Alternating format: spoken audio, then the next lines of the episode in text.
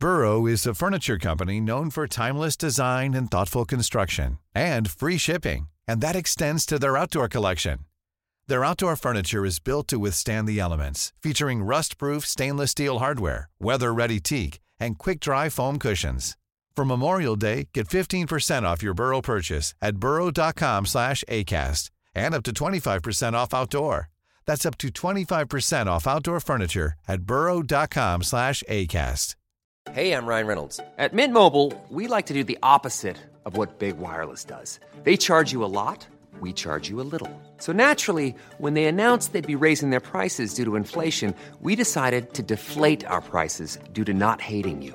That's right. We're cutting the price of Mint Unlimited from $30 a month to just $15 a month. Give it a try at mintmobile.com slash switch. $45 upfront for three months plus taxes and fees. Promo rate for new customers for limited time. Unlimited more than 40 gigabytes per month. Slows. Full terms at mintmobile.com.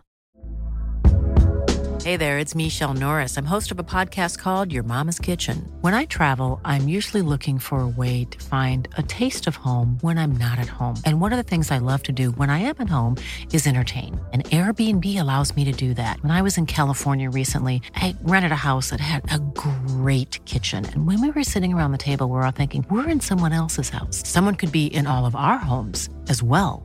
If you have a home, but you're not always at home, you have an Airbnb. Your home might be worth more than you think. Find out how much at airbnb.com/slash host.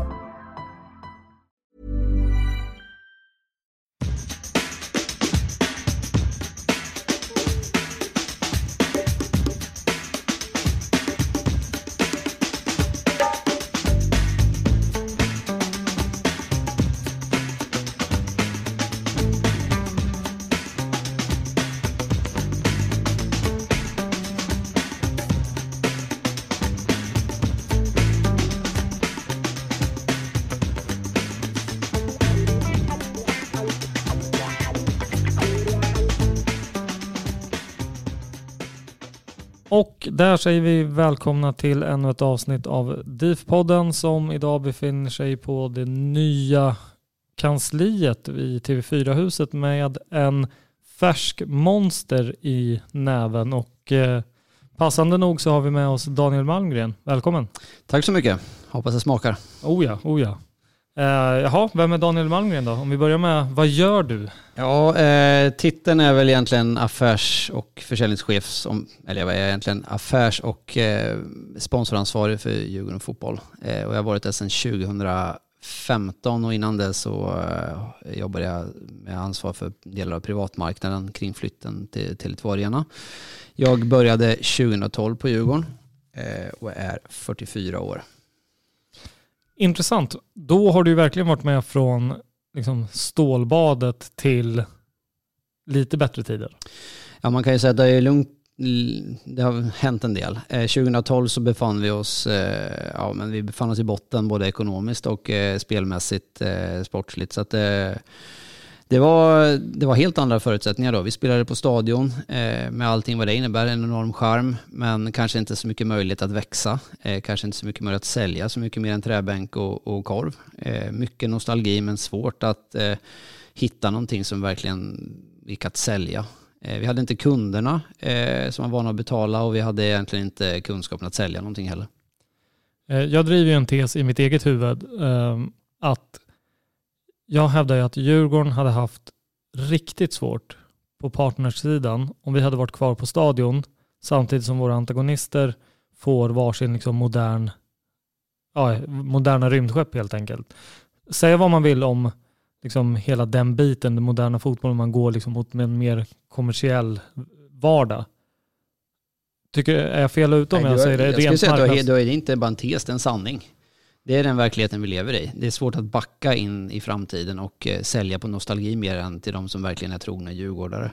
Så det är någonting vi hade verkligen hamnat i bakvattnet på. Det, det är inget snack om det. Jag är ju Djurgårdssupporter sedan, sen barnsben och har stått på stadion på gamla fondläktaren och, och eh, suttit på sektion O och allting. Och det är en enorm charm, men det, det, hade inte funkat att sälja kommersiella rättigheter, att hänga med de andra om vi ska vara med i toppen om vi hade spelat kvar på stadion. Tyvärr är det så. Jag älskar stadion, men det hade varit jäkligt tufft att eh, hänga med i racet. Hur, hur märkte ni av det då, flytten? Liksom, vad, på vilket sätt märkte man de Vi hade, möjligheterna? ju, vi hade ju en enormt hög förväntning på Tele2 redan när vi flyttade dit, men vi hade ju egentligen ingen aning om vad det innebär. Man målar ju upp en bild i huvudet av vad det ska innebära att flytta till någonting som är modernt. Ja, det var 2013 och från någonting som var modernt 1912. Det är från forntiden till framtiden. Och vi trodde att det skulle vara ganska enkelt att bara det skulle gå av sig självt när vi fick nya fina faciliteter, loger, lounger, restauranger. Alltså man, vi sett ritningarna, varit där och tittat på betongen ungefär och fått visionsbilder och det är ju ganska svårt att sälja på det men man har en bild att det ska liksom, ja det kommer bli jättebra det här per automatik och efter ett år på, på, på Tele2 Arena märkte vi att fan shit, vi, vi fyller ju inte den här kostymen alls när det gäller eh, kommersiella rättigheter. Vi visste inte vad vi skulle sälja, vi visste inte vilka priser vi skulle ta, vi visste inte egentligen vad vi tjänade på produkten när vi sålde och framförallt, vi hade varken säljare eller köpare så att vi, då fick vi, vi måste göra någonting. Eh, Djurgården Fotbollförsäljning som bedriver försäljningsverksamheten har ett syfte och det var stödverksamhet till övrig verksamhet, det vill säga fotbollen. Och vi levererade två miljoner på sista raden. Eh, omsatte i princip ingenting. Och det är inte okej för en verksamhet som ska dra in pengar, sälja kommersiella rättigheter och förse de andra med pengar att eh, göra så lite. Så vi var tvungna att börja om. Vi, vi var inte vuxna kostymer när vi, när vi flyttade helt enkelt. Vi trodde det skulle vara enklare än vad det var. Kan man vara kritisk och säga att eh, man var naiva och eh, att liksom, jobbet innan inte gjordes eh, grundligt eller?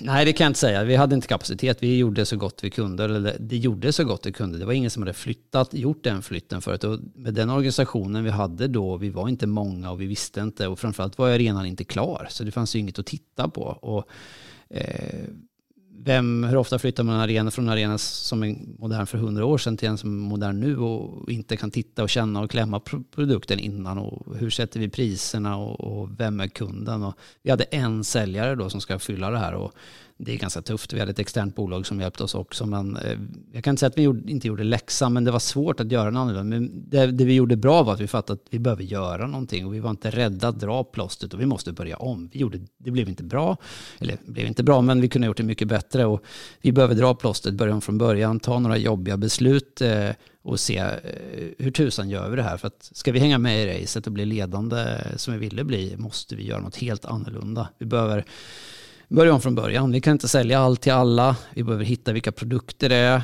vem ska sälja det och framförallt vem är köpare. Eh, vi behöver börja om, sätta en portfölj med, med allting från början. Jag, jag tänkte, följdfrågan var ju liksom, hur växer man in i en kostym som man hade missbedömt totalt? Men det, det var alltså börja om. Det var ju börja om helt enkelt och Mm. identifiera, börja på arenan, kolla här. Vi betalar ju hyra på Tele2 Arena och vi betalar hyra för alla VIP-produkter också. Vi börjar kolla lite, Eh, tittar på vad kostar det att nyttja en loge, vad kostar det att nyttja en vippstol, vad kostar det att köpa middag, vad kostar det att köpa fika. Hur kan vi paketera det här och finns kunden för det här? Och när vi har hittat vad vi kan sälja och tror vi att det finns en kundgrupp, vem ska sälja det? Ja, då hade vi ju egentligen inga eh, ordentlig säljkraft där, så då behöver vi tvungna att börja i den änden att vi behöver hitta någon som kan sälja det, eller några som kan sälja det. Vi hade ju inte varken tid eller kunskap och, och bemanning internt för att, för att rodda det här. Och då eh, började vi prata med ISP. Eh, ISP är ett eh, bolag som säljer kommersiella rättigheter och har varit aktiva i Göteborg bland annat och sålde även en del skyltar på stadion. Och, eh, den dialogen med vdn Andreas Ottermark där började att eh, vi började prata om att ni kanske kan ta ett större helhetsansvar för försäljning på Tele2 Arena eh, med säljare, med eh, se till så att vi helt enkelt når kontakterna och är mer professionella i vårt sälj och nå ut till andra som är lite utanför den här vanliga kundgruppen av trogna djurgårdare. Eh, och de hade verkligen ett brett kontaktnät som vi aldrig hade kommit, kommit åt annars. Så det var en bra start. Vi fick en hel del kunder bara från början på att de hade kontakterna. Så de fick ta över hela egentligen försäljningsverksamheten med professionaliteten där när det gällde exponering och enklare VIP-produkter på Tele2 Arena. Eh, Bemanna säljavdelningen på, på Djurgården Fotboll. Så, så de, är inte alls anställda av Djurgården Nej. I nuläget, eh, nu hoppar jag lite här, men så eh, vi har fyra säljare från ISP som sitter på stadion. Eh, och de säljer bara eh, Djurgården Fotboll, de är dedikerade till Djurgården Fotboll. Och sen har vi tre på leveransavdelningen som är anställda av Djurgården Fotboll. Eh, så vi är egentligen sju på vår avdelning, våra fyra är anställda av ISP och har en ren säljfunktion. Eh, och sen har vi tre då som är interna som ska leverera allting som säljs. Sen går ju allting hand i hand givetvis. För att du kan inte ha en säljare som kastar leveransen på någon annan för då är det lätt att säljarna lovar för mycket och de slipper vara ansvariga för leveransen. Så allting går ju hand i hand. Eh, men ISP ansvarar för egentligen stort för säljet och Djurgården ansvarar för själva leveransen. Och mitt ansvar är ju helheten på den här avdelningen ska lira. Allt från paketering eh, till att vi ska tjäna pengar på det vi säljer. För det gjorde vi inte i början. Då var det mycket att vi säljer jättemycket de första åren på Tele2, men fasen vi tjänar ju ingenting. Vi hade ingen koll på marginalerna och eh, Eh, då var vi tvungna att se till så att paketeringen håller. Eh, det ska vara prismässigt så det går att sälja, men framförallt ska det finnas några pengar kvar, för annars kan vi lika gärna strunta i det. För vår, som jag sa tidigare, vår verksamhet ska stödja den andra verksamheten och då behöver vi bidra med någonting på sista raden. Mm. Så när jag följs upp av min, eller våran verksamhet följs upp av Henke, då är det framförallt på vad levererar vi på sista raden. Han är inte jätteintresserad av hur mycket vi omsätter, hur mycket intäkter vi har, utan han är framförallt intresserad av vad blir det kvar till honom när han ska portionera ut till övrig verksamhet, så stödverksamheten. Så det är absolut viktigaste och det jobbar jag stenhårt med, att vi skruvar lite på marginalen hela tiden utan att tumma på kvaliteten. Och det är bra. Eh, en, en stor fördel med ISP-samarbetet är att vi har väldigt låga fasta kostnader. I, alla säljare är ju anställda i ISP. Så i det här läget nu så sitter vi med låg kostnadskostym och eh, inte så tung kostnad givet att vi inte har så jättehöga intäkter när coronan slår till här så har vi ju våra kostnader ju låga också. Plus att vi la ut hela ekonomiadministrationen för försäljningsbolaget på ISP. Så vi har ingen fast administration där så de sköter ju all fakturering till kund.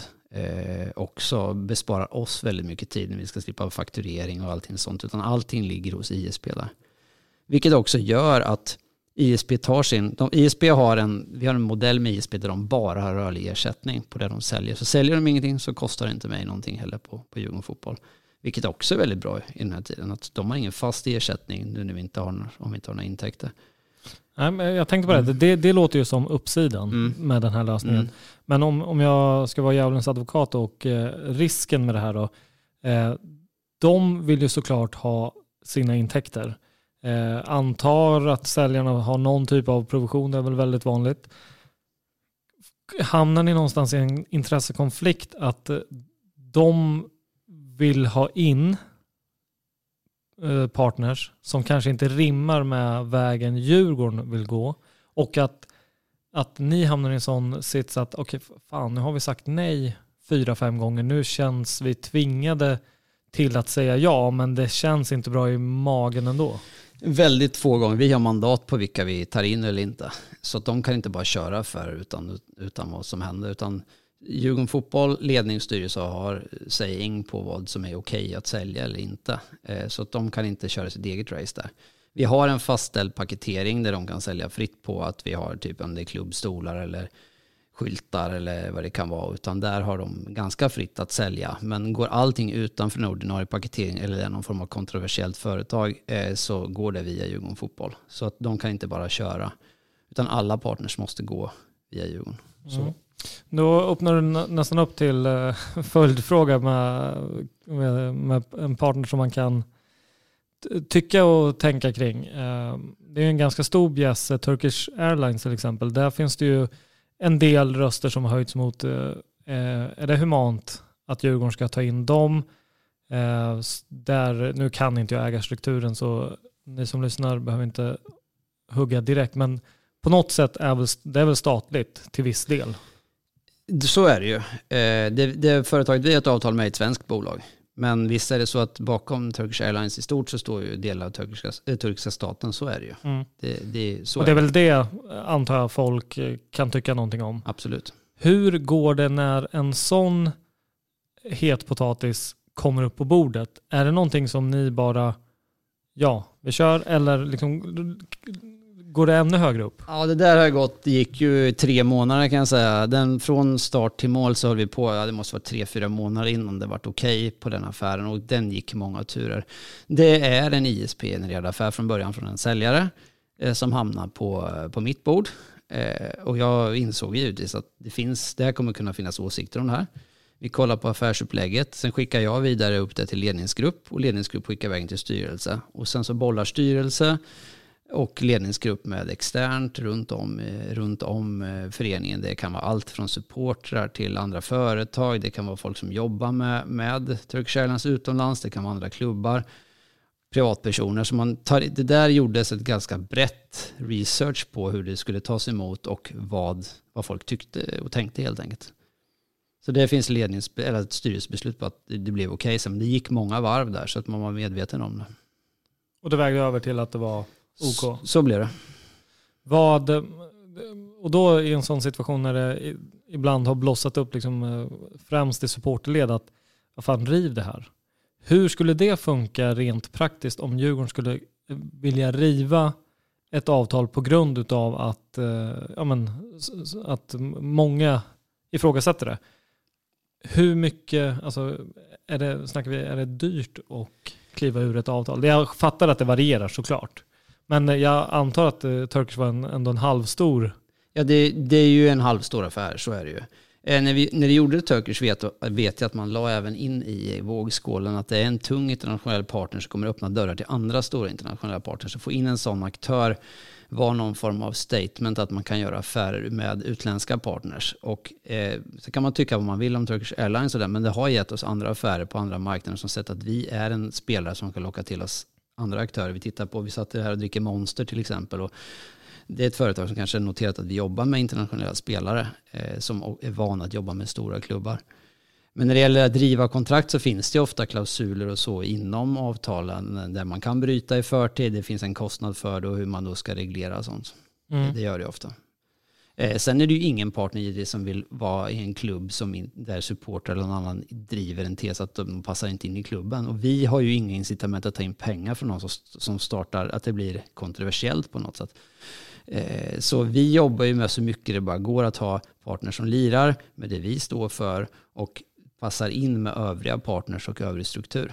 Så det finns ju inget man kan säga att cash is king, men ja, men till en viss gräns. Det är ju inte riktigt så. Det ska ju lira med övrigt och det, kan, det ska funka helst med alla målgrupper. Men sen kan man Sen kommer folk alltid ha åsikter om partners man tar in. Det finns alltid folk som har åsikter om det. Sen får man ha full respekt för det och, eh, och, och vara beredd på att det kan bli reaktioner helt enkelt. Mm. Ja, det är intressant. Mm. Hur man än vrider och vänder på det. Så, så är det. Hur, eh, vi har ju ingen incitament att ta in en partner som är kontroversiell, för vi får ju lägga extremt mycket arbetstid för att hantera kritik och sådana saker. Det har ju inte vi.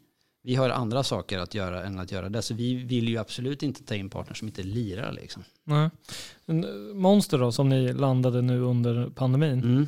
Hur när tog, togs den kontakten? Monster hållit på ganska länge. Det var ju igång redan innan, eh, innan pandemin kickade in. Så den var ju mer eller mindre klar för ganska länge sedan. Sen fastnade ju allting av förklarliga skäl givet att det blev som det blev. Vi, hade ingen, vi kom inte igång med spel och ingen visste vad som skulle hända. Men den dialogen har varit igång länge och den affären har mer eller mindre varit klar i en tre, fyra månader innan. Vi fick liksom helt go nu. Och um, blev det några justeringar rent kontraktsmässigt givet det som har hänt? Nej. Ingenting? Nej.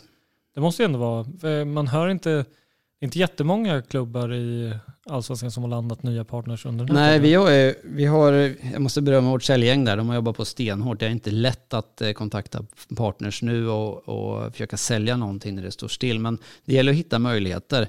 Visst, vi har jättesvårt att eh, prestera hospitality och grejer runt våra matcher nu, men det finns ett enormt sug efter exponering och eh, det finns en fördel med att alla matcher visas på tv och att det är ett stort tittarantal på tv-matcherna nu. Det är att vi har väldigt bra exponeringssiffror på det vi visar på LED, eh, på skyltar och eh, även som rullande reklam. Och där har vi ju kunnat sälja en hel del nytt. Vi har dragit in Pirelli till exempel, direkttillverkaren som kom in nu, har vi inte haft någon kontakt med tidigare. De ville synas tillsammans med Djurgården. Och EA Sports digitalt, framförallt digital exponering, den delen är ju fortfarande väldigt, väldigt attraktiv.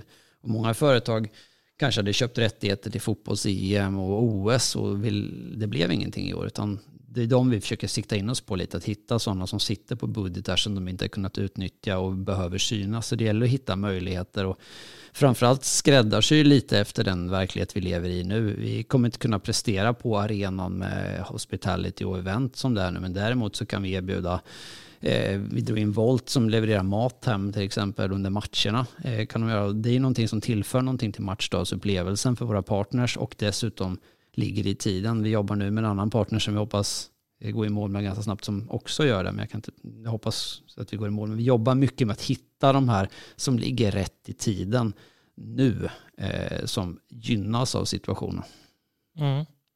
Intressant det där med hur, alltså, vad snackar man som de, det här däck Pirelli, det är väl kända från Inters? Ja exakt, och den är ju, det är ju exponering sånt där, men sånt där vill man ju bygga ut liksom på sikt. Men man måste men, få men den dialogen. Ja men jag fattar, hör de av sig och bara, tja, hörni, vi, är det en match, är det tio matcher eller hur? Ja, just nu är det en av våra säljare som kontaktar och påkallat behov. Titta, vi, vi är svenska mästare ungefär och vi syns och vi har jättebra siffror, vi kommer att spela i Europa och allting det här. Så det är den delen, att man gäller att få upp ett intresse som de kanske inte ens vet att de har.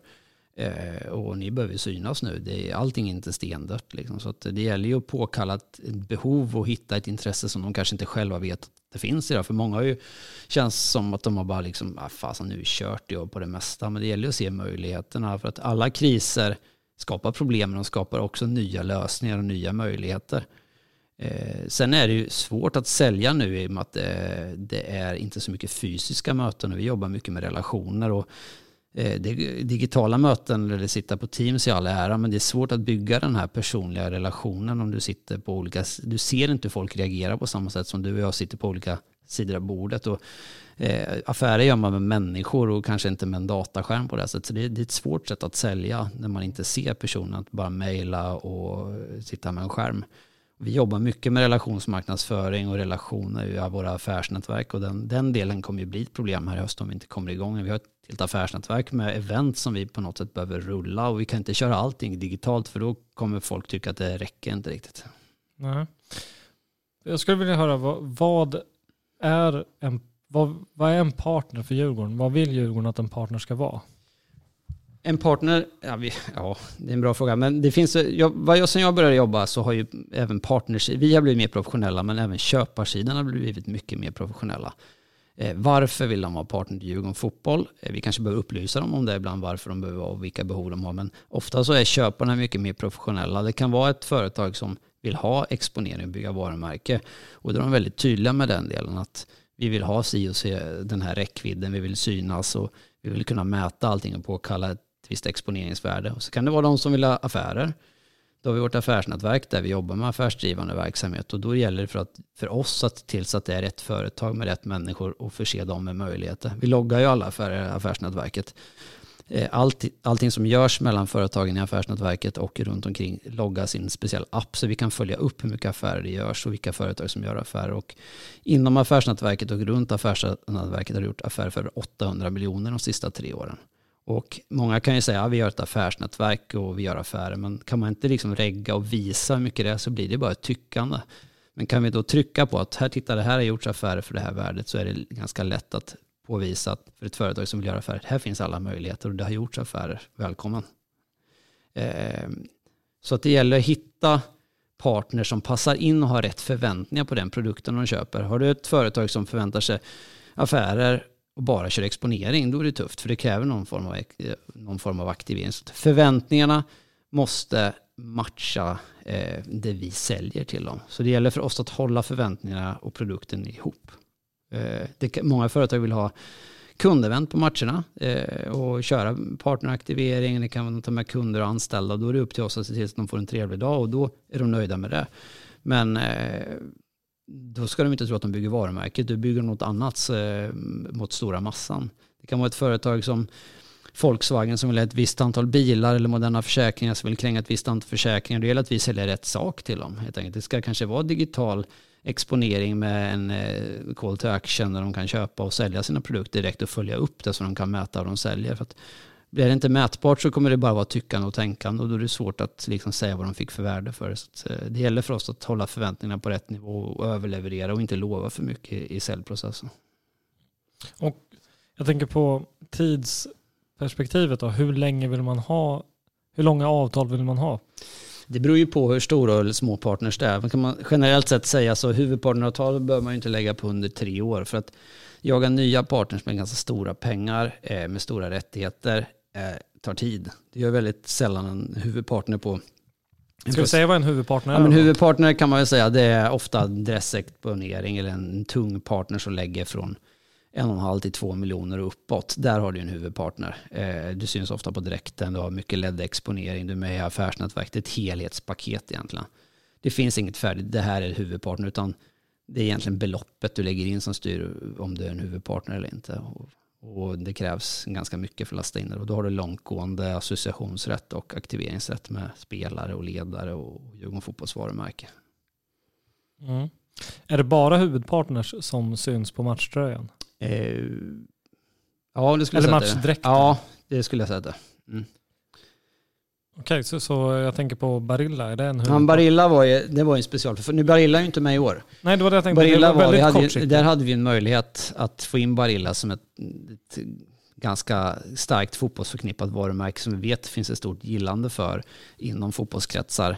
Eh, vi såg det som en bra grej att bygga en relation med dem och vi förde dialog även inför i år med dem men sen kom det någonting som heter corona emellan där och Italien drabbades ganska hårt så att den dialogen kommer absolut tas upp framöver men just nu så har, vi, har det kommit lite annat emellan där. Eh, man kan göra affärer eh, som kanske inte ligger på huvudpartnernivå eller eh, man tjänar så mycket pengar på det direkt ett om man tro, eller år ett om man tror att det kan bli någonting på sikt. Eh, så det gäller att vara lite långsiktig också, inte jaga de kortsiktiga pengarna. Här är vi, här är vi långsiktiga och eh, hitta produkter som är instegsprodukter för att bygga relationer. För att det är svårt att gå från noll till 0 till 100 och 0 till 5 miljoner direkt. Visst, vi har gjort det också, men ofta så är det partners som växer. Sundström Safety är huvudpartner. De har ju vuxit från att ha varit ja, nätverk, officiell partner och nu huvudpartner. Eh, däremot Erlandsson gick från noll till huvudpartner på tre veckor.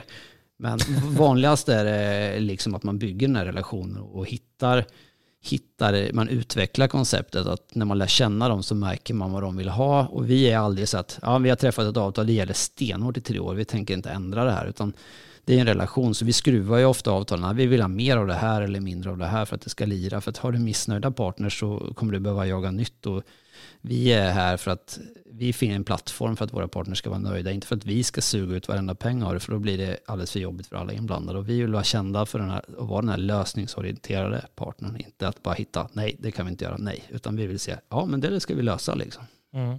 Hur många huvudpartners har Djurgården? Ja, men nu är det väl, ja, vad är vi? Jag är faktiskt inte det i huvudet, är det nio eller åtta eller nio va? Okej. Mm. Eh, finns det något tak? Kan man vara hur många som Ja, du, helst? kan, det, du kan vara egentligen hur många huvudpartners som helst, men alla kan ju inte synas på direkten. Eh, och det, den misstänker att den frågan är ganska het också. Vi har ju inga incitament att ha så många som möjligt på direkten. Vi vill ha så, så få som möjligt. För då lägger vi alla ägg i samma korg. Men eh, vi vill ha färre än vad vi har idag, men vi vill ta mer betalt av dem. Men svenska rättigheter är generellt ganska billiga och vi vill inte lägga alla ägg i samma korg, att gå jättetungt med en partner, för då blir man väldigt, väldigt sårbar om den drar sig ur eller hamnar i ekonomiska trångmål, typ på grund av corona. Så här, för då sitter man ju riktigt risigt till om man har lagt allting på en. För vi är inte där i Sverige med, med de värdena runt omkring så att vi kan ta jättebra betalt för andra rättigheter. Huvudpartner är det vi tar mest betalt för och direkt, dräkter också. Liksom. Så man är, sitter ju lite i den sitsen där.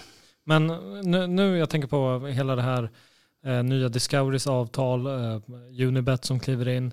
Där kommer det ju betydligt mer pengar.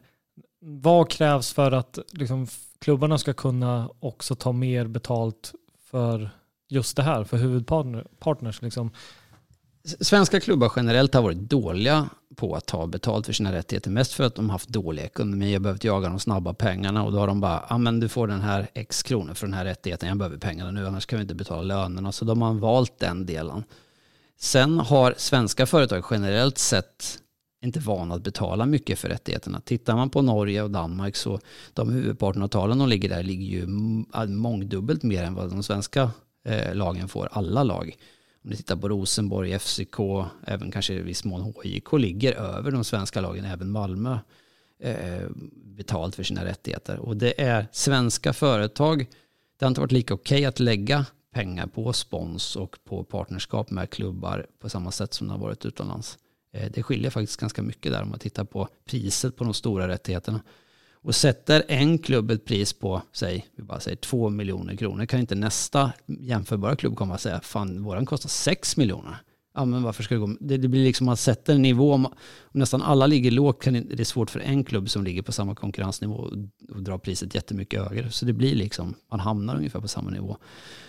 Och den stora hotet för oss är ju att man säljer de stora rättigheterna för billigt över för lång tid. För då kommer man aldrig kunna ta nästa steg. Då sitter du fast där. Har du sålt dräktens exponering för, för, lång, för, för lite pengar och sitter på tre, fyra år i avtal så kommer du inte kunna ta de här kliven upp. Så att det Sitter vi i någon sån rävsax? Nej, det gör vi faktiskt inte. Utan vi har, försöker ha en löptid på olika löptid på de som är på dräkten så de löper ut vid olika tillfällen så man successivt kan växla upp avtalen och höja priserna. Eh, och, och, så att man då försöker skruva det lite hela tiden. Och vi försöker på alla stora nya avtal vi har ha en stegrande nivå per automatik, att de ökar mellan 10 och 15 procent per år. Så att man får den naturliga prisökningen och då är det lättare att fortsätta där. Mm. Än att ha en, en platt, platt lösning. Eh, vi ska komma in på våra konkurrenter så småningom också. Mm. Men jag tänker på det du sa om att eh, jagar man inte de snabba pengarna så, och jobbar långsiktigt så bör man få in mer. Är det, tror jag, är det det här som förklarar varför Malmö ligger så långt före andra på intäktssidan?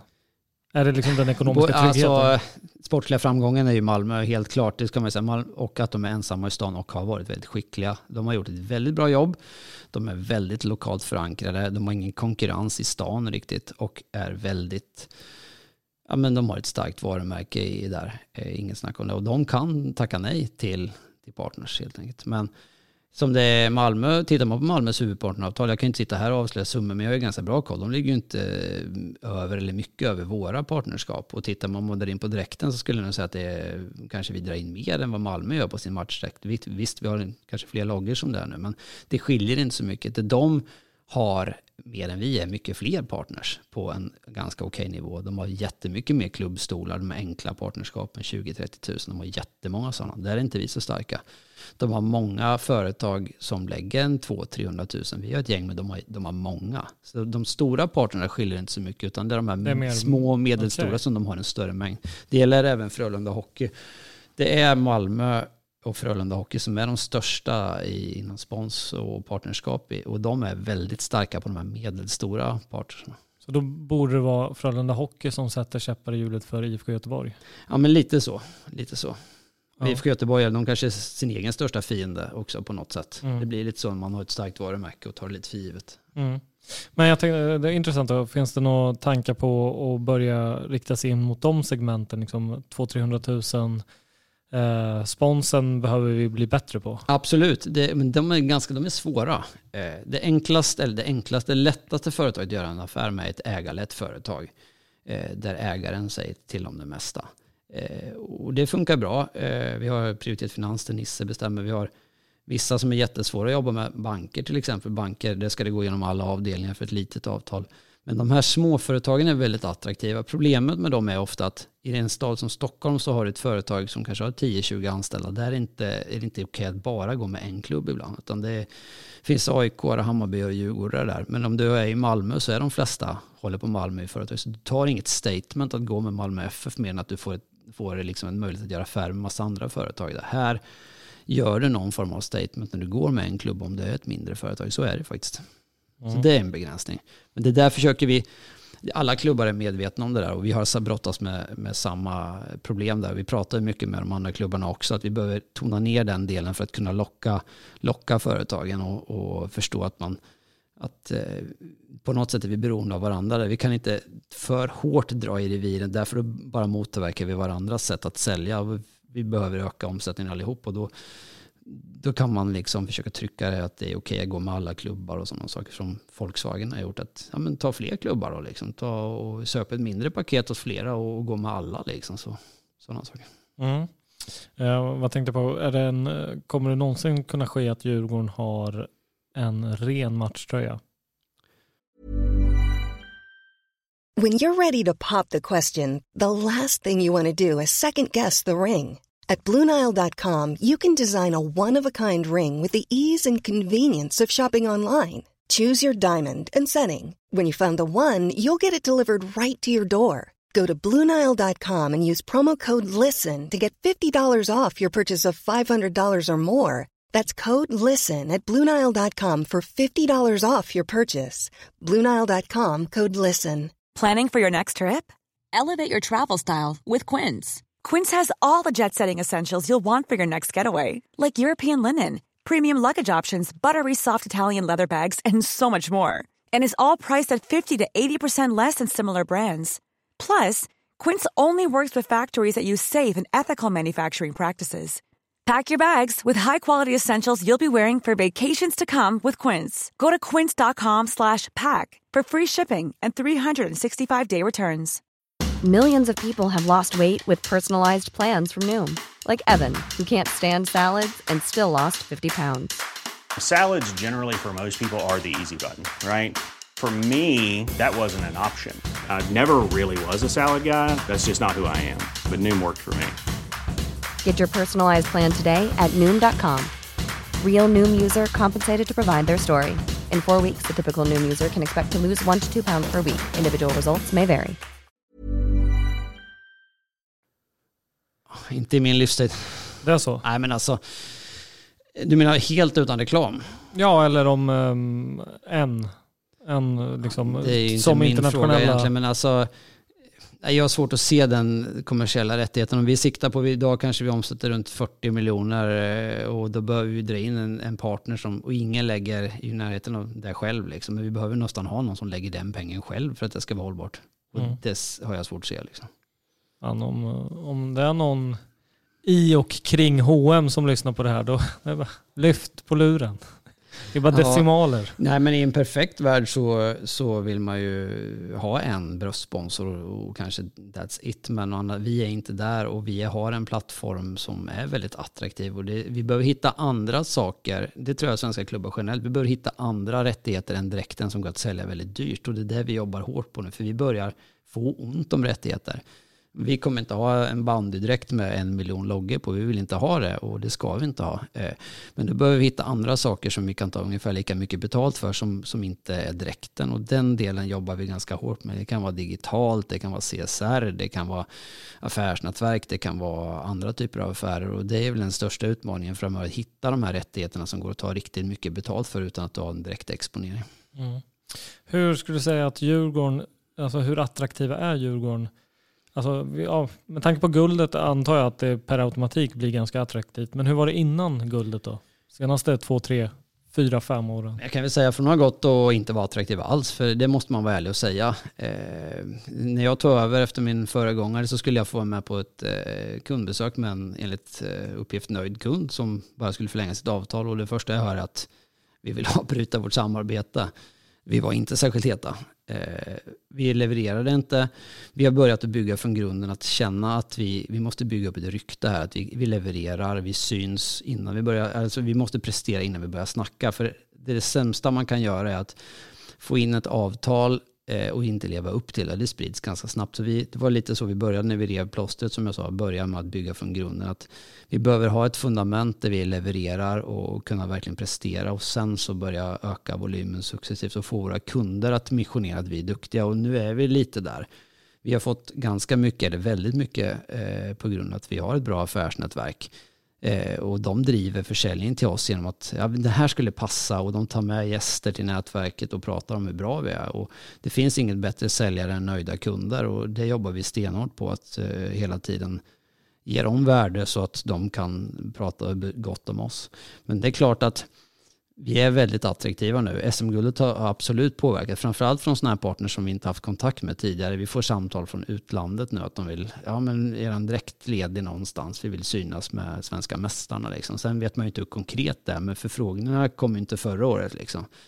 Men de kommer nu. Eh, och jag märker att vårt sätt att, att eh, kommunicera, vårt sätt att eh, driva den här klubben som Henke och Bosse gör väldigt bra. Att den delen är attraktiv. Vi är en välskött förening med bra ekonomi där vi inte tar de högsta betten. Vi är inte mest offensiva i kommunikationen när det gäller att sticka ut hakan. Och vi har torrt på fötterna när vi pratar om. Vi har en god ekonomi, vi säljer spelare dyrt och vi har ett bra samhällsengagemang och den delen. Eh, men framförallt eh, våra partners som prioritet till exempel gick ut och förlängde sitt avtal här mitt under coronakrisen så innan det ens gick ut. Sådana signaler är väldigt viktiga. Att våra partners är det Djurgården Fotboll, det är en jäkligt bra en dröm för en sponsor, det var Nisse sa. Sånt där går inte att köpa. Det där är liksom guld värt. Den delen sprids utan att vi behöver göra någonting. Så vi jobbar ju mycket med våra partners för att de direkt och indirekt ska missionera våran lovsång, hur, att vi är bra. Liksom. För säljare kan ju sälja mycket som helst. Det går ju att sälja vad som helst, säga att det är bra, men partners kommer ju vara ärliga på något sätt om det är bra eller dåligt. För han Nisse på prioritet, han känns ju som att han skulle lika gärna kunna säga, ja vi är egentligen inte jättenöjda med Djurgården men det finns uppsidor och därför väljer vi förlänga. Så Absolut. när han säger sådär så känns det som att han genuint menar det. Ja, Nisse är ju en känslomänniska. Han skulle aldrig säga någonting som han inte menar. Han skulle ju såga om det var så. Eh, och det är både fördelen och nackdelen med sådana personer att man, det kan slå tillbaka om du inte presterar. Men det gäller ju liksom att och prestera och sköta sina kort. Att ha fundamentet. För annars det märker jag ganska snabbt om det bara är snack. Eh, då kommer du klara det på ett par månader. Men det kommer aldrig bli något nytt avtal och du kommer få gnälla och det kommer spridas. Men om du börjar i andra änden att ha ett fundament som du är trygg i och sen överleverera så, så kommer det per automatik. Sen måste du synas. Eh, hade vi varit i botten av serien så hade vi inte varit lika attraktiva. Så är det ju helt enkelt. Mm. Och apropå att synas då, så här, i, i, typ eh, i samband med att Danielsson eh, såldes så var det väl eh, nyheten presenterades typ Mm. utav, eh, ja så var det något företag. Mm. Varför gör man så? Ja men det är ju få, alltså du får ett bra räckvidd på det till att börja med. Sen gäller det att hitta ett företag som är ihopkopplat med. Det var ju en eh, valutaväxlingsaktör dessutom så det är ganska passande när han säljs till Kina och vi börjar prata om att sälja olika valutor och sånt. Det, gäller det måste ju hänga ihop. Eh, du kan inte ha någonting som inte rimmar med det du, alltså det du kommunicerar. Det måste gå hyfsat hand i hand liksom för att eh, det, ska lira. Vi pratar om produktplacering. Du kan inte eh, placera någonting som inte hänger ihop utan sticker ut för då, då märks det, det blir bara genomskinligt. Kan du ha något, någonting som förstärks av det vi vill kommunicera och ett varumärke som lyfter det vidare så är det ju fantastiskt. Eh, vi, det är därför vi jobbar mycket med att hitta den typen av partners nu som, som lyfts av den situationen som vi befinner oss i och samhället befinner sig i. Hur viktigt är sociala medier? Jag tänker på räckvidd. Väldigt viktigt. Väldigt viktigt. Rätt utnyttjat ska jag säga. För att sociala medier i sig. eh, Det är ett jävla mörker. Ja men, ja men så är det. Det är någonting man behöver förhålla sig till. Och det är bara att följa Twitter ibland med diskussionerna. Men eh, sociala medier rätt använt är ju ett jättebra verktyg. Vi, har ju mycket, vi säljer ju mycket exponering via sociala medier. Och vi har lyft alla våra partners. För, för det ser man ju att det, det då och då eh, egentligen ja, ploppar upp ett tack för att ni stödjer Ja. oss. Och det är för att Så är det ju. Och de jobbar mycket med digitala medier är lätt att få spridning på och de har lätt att sprida det vidare i sin tur och det är väldigt kostnadseffektiv marknadsföring. Du behöver inte trycka, du behöver inte köpa tid någonstans. Men däremot kan du ju inte spamma. Du kan ju inte bara dra ut hur mycket som helst som känns helt irrelevant. Det går liksom inte. Men det gäller att hitta smart, eh, smart eh, timing för det här. Eh, annars så, så märker man att det sticker bara i ögonen på folk och de blir förbannade att ta bort det här. Liksom. Sen har vi åtagande mot partners att det är vissa, viss mängd exponering som ska visas, en viss mängd inlägg här och var. Och det är någonting vi behöver förhålla oss till också och få ut det vid rätt tillfällen så att det inte kommer 14 meddelanden en dag liksom, utan det behöver vara rätt timing på det. Sundström Safety som gör an- andningsmasker här till exempel och har använts flitigt under coronakrisen var ju väldigt bra timing att dra ut ett, en redaktionell artikel och marknadsföra i samband med det. De syns och, och kan påvisa att de gör en samhällsinsats också. Då får du ett bra tillfälle att göra det för att det, det lirar bra i tiden. jag tror jag har tagit en bira med honom. Ja, Eh, Mm. En Ivan tror jag. ja Ivan Ja. Sundström där. Ja. Mm. Jävligt trevlig. Jättebra kille. Eh, vad, vad tänkte jag mer på då? Finns det liksom några verkliga no-go? Alltså, så att, Det är klart det gör. Vi har Ja. sagt politiska partier är ju, det kan inte komma något gott ur det. Oavsett vilka pengar vi får. Det går bara att trampa fel. Liksom. Är det verkligen sant? Ja men det är ju det. Antingen får du gå med alla eller ingen. Det är ju det man får göra i sådana fall. Och det, den, Som Piratpartiet kommer med, här har ni 100 mille. Ni behöver inte ha någon tröjsponsor. Skulle ni bara, nej. Frågar du mig så, nej, det där kommer alltid bli en, vi har sagt att politiska partier, och är det någonting sånt så bollar vi alltid upp och vi äger ju inte de frågorna själva. Utan Nej. till syvende och sist om det är någon som kommer med en rejäl summa pengar så kommer det alltid bli en styrelsefråga och jag har inte mandat att säga nej om någon kommer med, med den pengen. Men vi har sagt att politiska partier, porr eh, och sådana saker är ju mycket no-go. Det är ingen snack om det liksom. Så det är ingen politik och ingen porr. Ah, ah, tobak också då, sådana saker som är uppenbarligen sånt som är kontroversiellt. vad tänker man kring, jag tänker så här, sms-lån typ? Det... Sms-lån är ju, vi skulle ju inte gå med sms-lån men vi behöver diskutera, det är ju en fråga jag behöver ställa uppåt. Om vi får en förfrågan från ett sådant bolag så behöver vi ta den diskussionen uppåt. Eh, och det är inte jag som äger den frågan också. Vi har ju ingen färdig lista som Nej, står det, det, här. men, det förstår jag. eh, vi- det är ett sånt vi behövde lyfta i sådana fall. Och, eh, Spontant känns det som att den vågskålen skulle det är klart. vikta åt nej. Ja, så är det ju. Så är det. Men då tänker jag, eh, en annan grej som fick sådär eh, mottagande på sociala medier då, eh, det var i samband med att eh, Unibet har ju tagit över Mm. och det här med min hemmaklubb, Mm. tror jag, där gick Djurgården ut med i sina kanaler att man skulle registrera sig. Här förstår inte jag en grej. Alltså, jag, jag fattar kritik mot spelbolag i sig. Det gör jag verkligen. Men är inte Unibets intåg egentligen de petar bort Svenska Spel? Ja. Svenska Spel hade gräsroten. Stämmer. Det är mer pengar i Unibets hemmaklubben. Ja, Ja, tota- eller- ja, totalt sett är Unibet-avtalet mycket större än Svenska Spelavtalet. Eh, så är det ju. Ja. Men det här är ju på något sätt någonting vi har att förhålla oss till. För att eh, båda det är ju centrala avtal. Spelavtalet ägs av eh, ligan. Klubbarna har gett bort rättigheterna till vissa segment eller sektorer för ligan att äga. Då har du tv, det är sändningsrättigheterna, det är spelrättigheterna och inom viss del telekom. Men den är tillbaka till, till klubbarna att sälja själva. Men de ägs av ligan och säljs av ligan. Så ni, det, det spelar ingen roll om Djurgården hade varit enda föreningen i, i SEF då, som inte vill ha Unibet, inte vill ha spel, så måste ni lägga ut viss antal grejer? Ja, Okej. Det har man kommit upp på klubbchefsnivå och eh, styrelsenivå i SEF att det här ägs av, eh, av ligan. Och det avtalet förhandlas också av ligan och klubbarna får pengar och eh, man har ett, eh, man har, får ett avtal med leverans, vad man ska leverera. Det kan vara inlägg på sociala medier, det kan vara aktivering med spelare och sådana saker. Men det där är extremt mycket pengar, ett jätteviktigt avtal för oss och så är det ju verkligen. Men då undrar jag, eh, när det här är som det är och eh, hemmaklubben egentligen ersätter gräsroten, eh, då, då tycker jag att det är lite eh, minus från Djurgårdens sida att man inte är tydligare med att liksom, ta tjuren vid hornen. Bara, ja, vi, vi fattar att folk tycker och tänker så här. Vi gör det. Mm. Men nu, det blir ju någonstans också en fråga om, ja men då går pengarna till, vare sig vi vill eller inte så kommer de gå till våra konkurrenter. Så är det, så är det. Varför liksom neutraliserar man det inte lite med att det, det för gräsroten var ju tvungen att göra ett aktivt val att här ska jag Mm. välja Djurgården, registrera dig. Det är väl samma sak med Ja, Unibet, det, loggar det, in på det Unibet. är ju motsvarigheten, så egentligen så är det ju, det erfarenheten jag har av Unibet är att det är ett väldigt seriöst och professionellt företag och att de, de tar ansvar för det de jobbar med och är väldigt professionella i dels sin kommunikation och sitt sätt att jobba.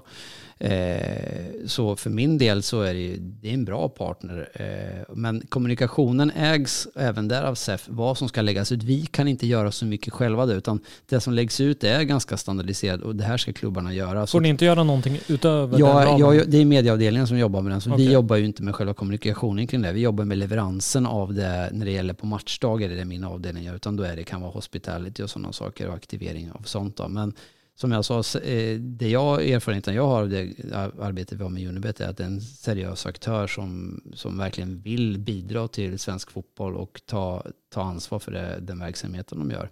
Och med nya licensen och allting så är ju de ett licensierat bolag som jag upplever ligger i framkant när det gäller både att ta ansvar och utveckla produkten spel inom Sverige. Sen kan man ha åsikter om spelbranschen, det så är det ju liksom. Och det, det har sina nackdelar, ingen tvekan om det, men i- inom kontrollerade former så tycker jag att Unibet tar ett ansvar för det och eh, gör ett väldigt, väldigt bra jobb för svensk fotboll. För då, då vi, pratade, vi nämnde att Göteborg kunde vara sin värsta fiende. Mm. Sådär. Då kan ju vi supportrar ibland vara vår egna fiende när man slår ner på en sån sak. Eh, det jag antar att många tycker är, ja men det finns ett, eh, en beroendesida av det här. Samtidigt som när vi nu bollar över till nästa ämne att eh, det var ju väldigt många som prompt ville ha vilket jag också tycker är såklart att vi ska få en bra deal med Spendrups. Mm. Alkohol har ju också sin eh, missbruksdel. Eh. Mm. Men här är det ju och det, då uppmanas det att vi ska liksom få en bra deal, eh, vi ska gå till ett ställe kanske, eller vi ska konsumera en viss typ av märke, fabrikat, för att det ska generera pengar. Vad är skillnaden egentligen? Den är väl hårfin? Ja, den är hårfin. Egentligen. Ja, ja, så är det ju. Så är det ju. Och självklart finns både alkohol och spel har sina nackdelar. Eh, har sina fördelar också liksom. Och inom, inom de, de positiva delarna vad det tillför är ju, är ju bra. Men det, det är klart att det finns problem. Så är det ju. Mm. Det, man, det kan man inte säga annat. Hur går det med den dealen då med Spendrups? Ja, det gick ju jättebra fram till coronan kom också där. Eh, det, jag la ganska mycket tid med, med det där under våren här. Och, eh, Hammarby har ju egentligen, eh, det är ju där det rör sig om och serveringsrätten kring arenan. De flesta kanske vet om att eh, Hammarby har tecknat ett avtal med Gränges som är ett undervarumärke till, till Spendrups. Eh, och det är Gränges de har avtalet med egentligen. Sen är det ett Spendrups-märke. Vilket gjorde... De var snabba med att slå på Spendrups-trumman alltså. Ja, men det var inte egentligen Spendrup som gjorde det utan det var ju Hammarby Ja, som jo, gjorde jo, det. absolut, Ja, exakt. Eh, och sen fick ju, Spen, fick ju alla andra förhålla sig till det på något sätt. Mm. Eh, och vi också. Vi, jag fick lägga väldigt mycket arbetstid på det där och jag, jag har full förståelse för reaktionen, att det blev reaktioner kring det. För att eh, vi reagerade också, när vi fick reda på det så började vi också liksom, vad är det här nu? Vi kollade med Stockholm Live, vi kollade med Spendrups och allting vad det handlar om. Och, eh, det är ju, rör ju försäljning på deras buy and bar-koncept de kör vid sina krogar vid sidan av, framförallt på Söder då, utan ingenting med arenan att göra, även om det hänger ihop med varumärkena på det sättet. Och då började vi genast, jag hade en dialog med Spendrup senast, eller som tidigast innan jul för att hitta en lösning för oss då. Eh, problemet är att vi inte haft något riktigt samlingsställe där Spendrup har kunnat lyftas fram. Vi har inte haft det etablerade konceptet med en samlings, samlingsplats. Så det började arbetet med att hitta egentligen de här samlingsställena där vi kan lyfta våra egna produkter från Spendrups eller annan aktör för att eh, kunna marknadsföra som, som vårat och driva försäljning där. Och vi hade kommit väldigt långt med, med Spendrups och även två aktörer kring, kring det upplägget när vi, när vi eh, det stoppade lite med corona. Kommer det bli någonting? Det är min absoluta förhoppning att det kommer bli, men vi behöver ju ha folk på matcherna innan vi kan lyfta det och Eh, så är det. Vi behöver ju se vilka ställen som överlever den här coronakrisen. Men att vi hade två upplägg som var i princip klara för att krita på för att köra med, eh, med eh, två upplägg. Ett familjeupplägg och ett supportupplägg. Där Spendrup skulle vara leverantör av dryck. Så är det ju liksom. Men som du sa tidigare också, det, det här kanske öppnar upp nya möjligheter.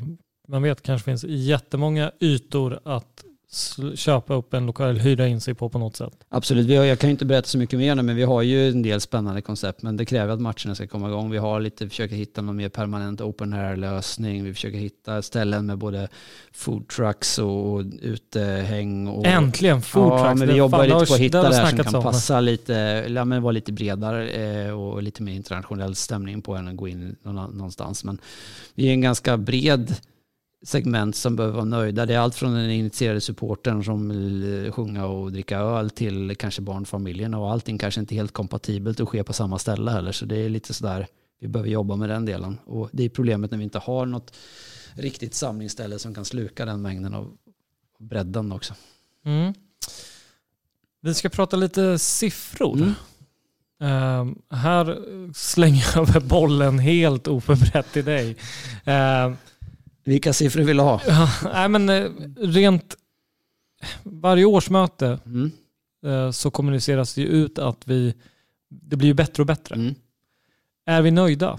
Vad, vad, vad, vad ska du säga? Vi är väl aldrig nöjda, men vi kan, vara, vi kan vara ganska nöjda med det arbete vi gjort. Vi är aldrig nöjda med den, den nivån vi är på. Vi vill alltid bli bättre och det finns saker vi kunde ha gjort bättre. Vi är nöjda med att utvecklingen går åt rätt håll eh, och att vi fortfarande är förmodligen den klubb som ökar mest eh, när det gäller partners och både på sista raden och på vad vi säljer rent procentuellt. Sen har vi ju lång väg att gå till Malmös kvantitet eller vad de säljer för. Det är inget snack om det. Men tittar man på hur vi ligger till i Sverige i stort så är det ju, vi ligger nog på en andra, tredje plats där. Eh, på det fotboll, är så fotboll. pass? Ja, ja, absolut. För, för det är den, känslan är ju att vi fortfarande ligger mil efteråt. Ja, vi är, alltså, vi är långt efter Malmö, men tittar man, tittar man på allt ifrån omsättning, vi, vår omsättning är inte riktigt jämförbar med de andras omsättning. Det är svårt att jämföra klubbarna. ISP sköter faktureringen mot kund. Det innebär att de tar hela sin ersättning innan, innan omsättningen landar på vårat. Så allt som kommer, det är avbränd liksom. Så att de har fått sina pengar innan. Så att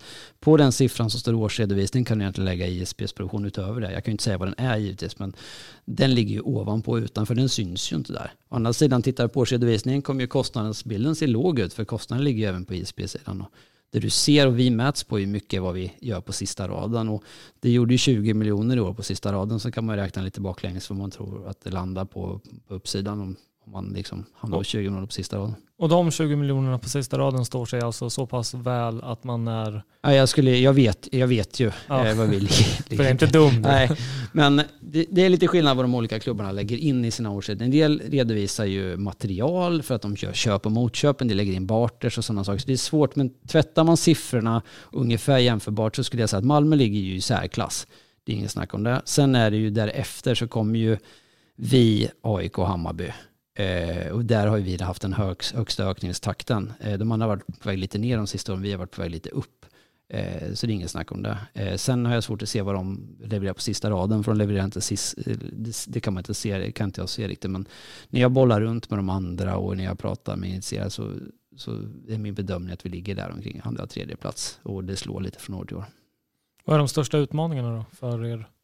Nu blir det ju corona givetvis. Det, ja, men märks helt, det? Alltså, ja, men det gör det ju. Framförallt kommer det göra det framöver.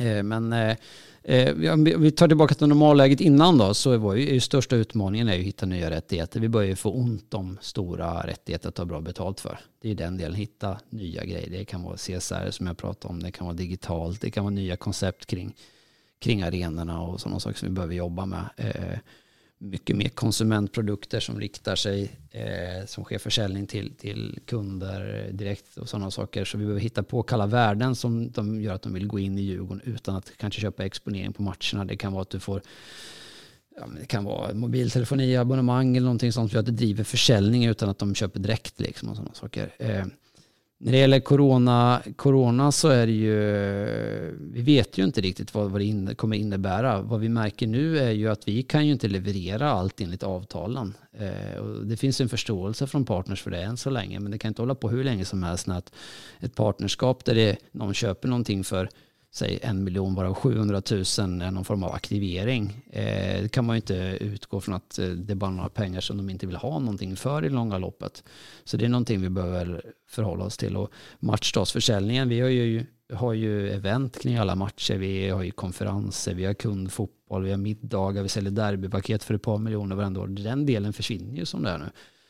Eh, och sen måste man ju full respekt för att företagen kanske inte prioriterar partnerskap och exponering i samma utsträckning om de själva har jäkligt tufft ekonomiskt. Och det är någonting man får bara, ja det förstår man. Det är inte kärnverksamhet, att de måste rädda sin verksamhet och kanske de inte slänger en miljon på exponering på Djurgården Fotboll. Liksom.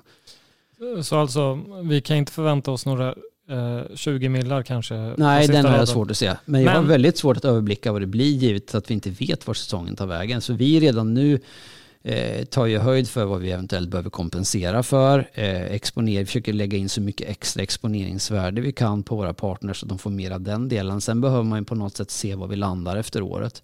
Sen är det här med kompensation. Vi har ju många gemensamma partners med andra klubbar. Vi har ju Volkswagen med en stor mängd andra klubbar. Vi har andra och vi kan inte välja en helt egen väg när det gäller kompensation oftast utan det går hand i hand och att göra en klubb det här så behöver de vi behöver hitta ett, liksom någon form av konsensuslösning hur man löser kompensation till partners som inte får, får de göra. För det kommer ändå spelas ut mot varandra till slut. Så, så det kommer alltså finnas, eh, det finns avtal om eh, säsongen fortlöper som den gör nu utan matcher? Som där liksom den förväntade pengen kommer att bli mycket mindre? Det finns ju ingenting som säger det i avtalet, men du kan ju utgå själv från att om du har ett avtal som har 50 punkter och du bara kan uppfylla 30 så kommer ju säga att varför ska jag betala fullpris för ett avtal som ni inte har kunnat leverera? Sen kanske man gör, löser det så att man, ja men ni får det nästa år eller vi överlevererar det året eller ni får rabatt på nästa år. Så det innebär ju kanske inte automatiskt att vi inte får pengarna, men däremot så får vi leverera något annat eller något mer av någonting eller rabattera nästa år. Så det är någonting man bör förhålla sig till. Och en del kommer absolut säga, ja men vi förstår det läget och vi sitter inte i en sits där vi kommer göra någon grej av det. Men den, vi vet ju inte än. Vi har spelat är det, två hemmamatcher nu liksom och det är fortfarande 13 hemmamatcher kvar som, ja nu kommer vi inte spela hemma nu på ett tag, men med publik. Så att, men det är någonting man behöver, det är ett stort frågetecken. Så är det. Men det kommer vara branscher som går jättebra nu. Det gäller att rikta vår framtida försäljning mot branscher som gynnas av den här situationen. och göra vad vi kan för att vara förstående mot de partner som har det tufft idag. Vi har varit väldigt tillmötesgående med att skjuta fram betalningarna och sådana saker och ha, ha en dialog med våra partners. Hur ska vi lösa det här? Och självklart så kan vi liksom, vi sitter i en ekonomisk sits att vi behöver inte jaga in pengarna idag och vi hade nog haft svårt att med gott samvete börja liksom jaga in pengar för någonting vi inte levererar i alla fall, även om det inte står reglerat i avtalet att vi, att vi ska inte betala, att vi inte tar betalt. Liksom. Så vi, vi är beroende av att vara, vi behöver bra relation med alla och vi vill liksom lösa situationen så alla går bra ur det här. Det låter som att, ett, att kliva in i ett eh, 2021 utan att veta vad som sker måste vara mardrömmen för dig och ditt gäng. Ja, så är det. Vi har inte börjat sälja 2021, men någon gång här under, efter sommaren behöver vi ju liksom få en vägledning vad det, vad det handlar om. Och sen får man göra kanske två olika typer av avtal. En är reglerat på att vi spelar med, med publik och en utan. att Spelar vi utan publik så får du den här delen som exponering mm. och om det är som normalläge så då är det det här med nätverk och det är allting event och sådana saker. Så man får nog ha liksom två vägar som blir två olika nivåer och det kommer ju styra vad vi tar vägen framöver. Mm. Tror du det kommer bli vanligt med en så pandemiklausul fram, det, framöver? Det skulle jag tro. Det skulle jag tro. Är det någon som har haft höjd för det här? Nej. Det var väl eh, Wimbledon som drog in? Ja, de hade ju de har betalat ganska mycket premie för det genom åren, men äntligen få lite betalt för det. Men det, så men det var ju helt sjuka så. Ja, det, det, men det, det, var väl ingen som kunde tro att det här skulle slå så här. Vi pratade om på SEF här, jag är med i SEFs marknadsråd också. Det var så sent som i februari-mars så bara, det var bara en kort punkt på en av våra möten det här med corona. Det var ingen som trodde att det skulle bli den här effekten. Vem kunde liksom, och sen så allting bara stannade. Så det, det var väl ingen som hade liksom parerat i sina avtal kring sådana här saker. Men alla påverkas av det och det är någonting man behöver förhålla sig till tillsammans utan diskutera hur man ska lösa det på bästa sätt givetvis. Mm. Du, klockan börjar närma sig timmen. Jag tycker vi har ringat in det mesta. Är det någonting du känner att fan det här skulle jag vilja säga någonting om? Det, det, är väl egentligen att vi vill tacka våra partners och även supportrar som har ställt upp fantastiskt i den här tiden som det är nu. Det är folk som liksom efterskänkt sina säsongsbiljetter utan att veta hur många matcher de kan se. Våra partners ställer upp fantastiskt när det gäller allting från ekonomi till och med grejer och sådana saker. Så att eh, vi, vi är oerhört tacksamma över den lojalitet som finns både hos supportrarna och våra partners. Utan, utan er skulle vi inte vara ett skit. Så enkelt är det liksom. Mm. Och vi jobbar stenhårt för att vi gör det bästa av den här situationen och jag är ganska säker på att eh, vi ska bli bäst även utanför plan. Vi är väl kanske tvåa, trea nu men vi ska äta ikapp det där glappet som Malmö har och vi kommer, det kommer ta ett tag men vi, vi ger oss inte förrän vi är nummer ett även där. Det är inget snack om det. Ja, jag har en grej jag måste ställa frågan. Eh, du känner säkert till kaffeknappen. Mm. Eh, klassiskt liksom, yes.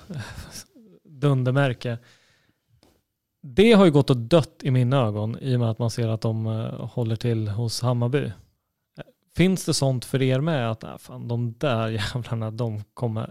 De, det är liksom ingen sketch med dem, men de kommer fan aldrig sätta sin fot som partner till Djurgården så länge jag har något att säga till om. Nej, så, det finns inget nej, så kan, nej, jag har inte att kunna säga nej till partners på den sättet heller, utan det blir en fråga för han. Visst, det finns det företag som är extremt starkt förknippade med ett visst klubbmärke och, och kaffeknappen var, var en, en sån för oss. Men vi kan eh, se att de har ett kommersiellt värde, att de måste bestämma sina egna vägar. Och, eh, när det gäller kaffeknappen så har vi haft med dem i nätverket fram till bara för något år sedan och nu också. De har levererat kaffe till oss också så här, så att det, Nej, jag ska inte säga det. Jag förstår känslan och jag är ju supporter också så man blir så här mm. liksom. Men vi är, säger man man vill om AIK och Hammarby, vi är beroende av varandra lite där att eh, lyfta och vi kan inte exkludera företag på det sättet för då finns det snart knappt någonting att sälja på i Stockholm om du väljer att gå med en, då, då låser man bort det där. Och, och, så vi är en Svensk fotboll är ganska kontroversiell i sitt. Det finns andra alternativ. Du behöver inte lägga pengar hos oss. Det finns hockey, det finns band, det finns kultur, det finns andra saker. Att, att vi ska säga att företag är nej, men det, det, blir tufft. Liksom. Vi gör det, gör det väldigt svårt för oss. Då. Vi sitter inte i den sitsen att vi bara kan hova in nya partners. Men, eh, så vi skulle ta en diskussion med alla. Ni är medlem, ni är partner där. Hur tänker ni där? Vad vill ni ut av oss? Och hur, hur ser ni på hela situationen? Liksom? Och det är ingen hemlighet att vi gör diskussioner med partners med de andra aktörerna. Volkswagen gjorde vi tillsammans med AIK Hammarby och de hade aldrig gått in i en klubb. Eh, det hade de inte gjort. Och likaså vi andra partner som inte hade gått in hos oss som inte hade haft dam, herr, pojk, flick och hela konceptet. Utan det blir mer så att man, man behöver se helheten till det och vi får ju ofta invändningar från ett stort företag att vi kan inte gå med en klubb. då har vi välja på att inte få någon alls eller göra en större affär tillsammans med andra partners. Eller, och det, det blir något annat och jag tror att det, det dröjer nog inte många år innan du har en stor internationell spelare som vill kliva in på bröstet på flera allsvenska klubbar samtidigt. Kanske alla tre Stockholmsklubbar eller någonting annat. Du har Volkswagen, de ser att du flyger och tittar vad du får eh, i värdet i svensk fotboll mot vad du lägger pengarna utomlands på en halvstor klubb så får du så sjukt mycket i Sverige för vi kostar ingenting. Mm. Eh, jämför man siffrorna tillsammans med några klubbar i Allsvenskan så matchar vi alla nästan alla andra storlag. Så jag är lite förvånad att inte det har skett än att någon har kommit med en typ 50-60 mil och velat lägga på en två, tre lag. Att säga att istället för att lägga på ett halvbra lag i Holland eller något i England. Det, det kommer nog, ska du säga. Jag tror det, jag är ganska övertygad om du, du ska ha ett stort tack, intressant eh, samtal. Tack, och, jag hoppas jag kunde eh, ge en liten inblick i hur vi jobbar och hur vi sliter på här. Ja, och jag vill också rikta ett tack till alla som tar sig tid att ställa frågor. Jag hoppas att jag har bakat in så många som möjligt. Det är helt omöjligt att få med alla, speciellt med tanke på hur samtalet går, för det blir aldrig riktigt som man tänker sig. Men eh, kul att ni lyssnar på podden. Det märks. Det är jävligt många som lyssnar och det är sjukt kul. Men stort tack och fortsätt kriga på så ska vi äta ikapp även de som ligger på första platsen. Tack så mycket. Jag hoppas vi ses på läktaren snart också.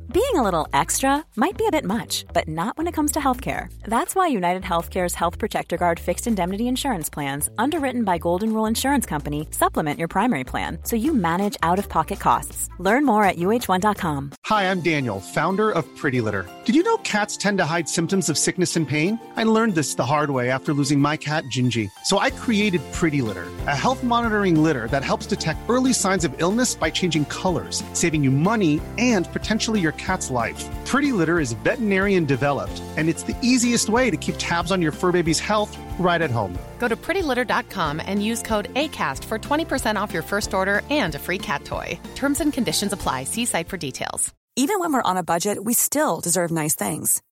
Quince is a place to scoop up stunning high end goods for 50 to 80% less than similar brands. They have buttery soft cashmere sweaters starting at $50, luxurious Italian leather bags, and so much more. Plus, Quince only works with factories that use safe, ethical, and responsible manufacturing. Get the high-end goods you'll love without the high price tag with Quince. Go to quince.com/style for free shipping and 365-day returns.